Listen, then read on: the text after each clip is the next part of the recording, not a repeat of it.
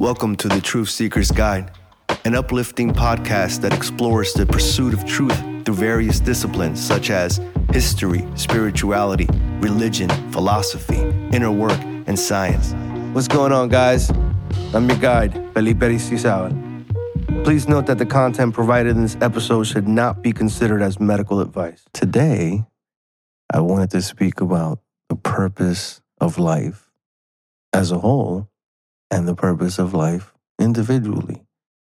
I feel like by us observing it, you know, even something as simple as our body, there's a signature or a pattern of life.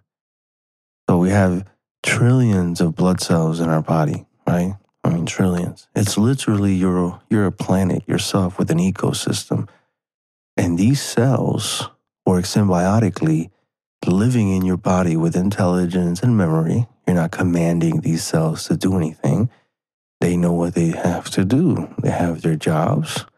Uh, they have individual jobs that they do and they conduct.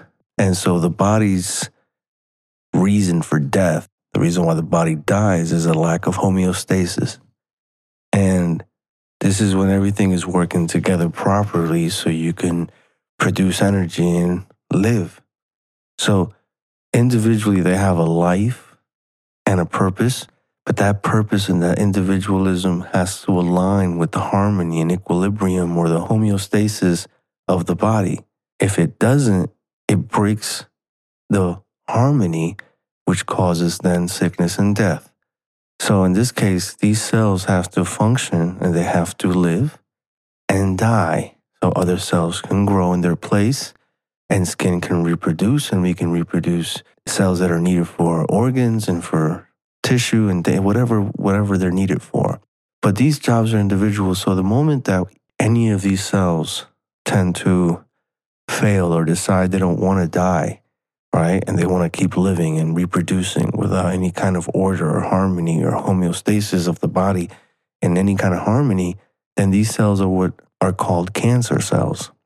And these cancer cells then will continue to reproduce themselves and spread throughout the body that will eventually kill the body and ruin its homeostasis.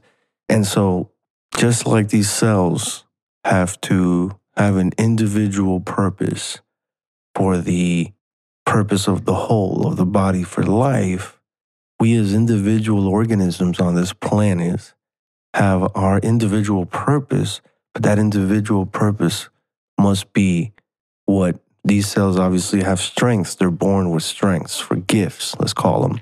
And in our case, we have, we're born with gifts, and these gifts can be used for the equilibrium of the body, of the whole of, of everything.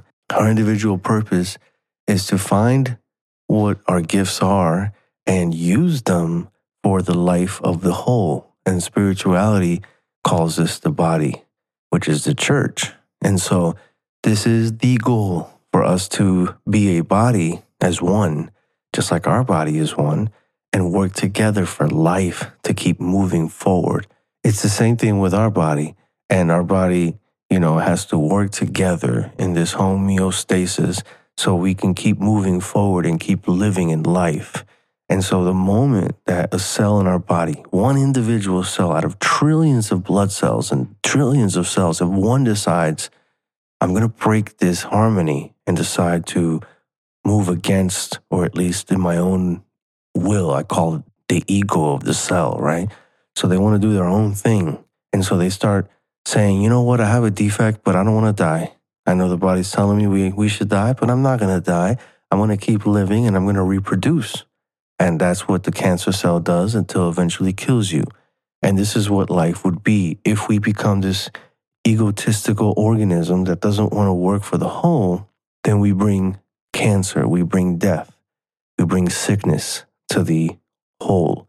Our purpose as a whole is to be in harmony, to be in this homeostasis as a body, as a church, as one, having one mind, and being able to individually, symbiotically live by us living our individual life, but with a purpose driven for the whole so everyone can keep living in life and, and in this equilibrium. So we have that individual purpose I mean, we have that purpose as a whole, but then our individual purpose always has to align with the purpose as a whole for the body. And that's how we know we find our individual purpose and we understand the purpose of the whole. This is what Holy Scripture speaks about the goal, the body, the body becoming one, the church, so it could be the bride of Christ. So this way the spirit and the body become one. And with this oneness, eternity is possible and life is possible. Just like with this oneness in our body, with trillions of cells, with this whole ecosystem, we have life and it's possible for us through homeostasis to be able to have a drink of water, to take a walk, a stroll, to be able to smell the flowers, to enjoy the colors and butterflies, to be able to enjoy a sunrise, to be able to have a good meal and enjoy the taste.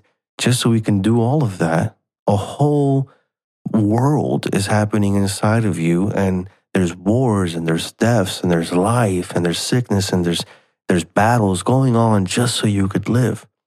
But the only way that can work is if they're in homeostasis, if they're in harmony with each other, if they're working together for the goodness of the body, of the whole. In this way, symbiotically, they can have a life, and in exchange, you have a life. And because you have a life, in exchange, they have a life. And to me, this really reveals the purpose of life as a whole, as an individual.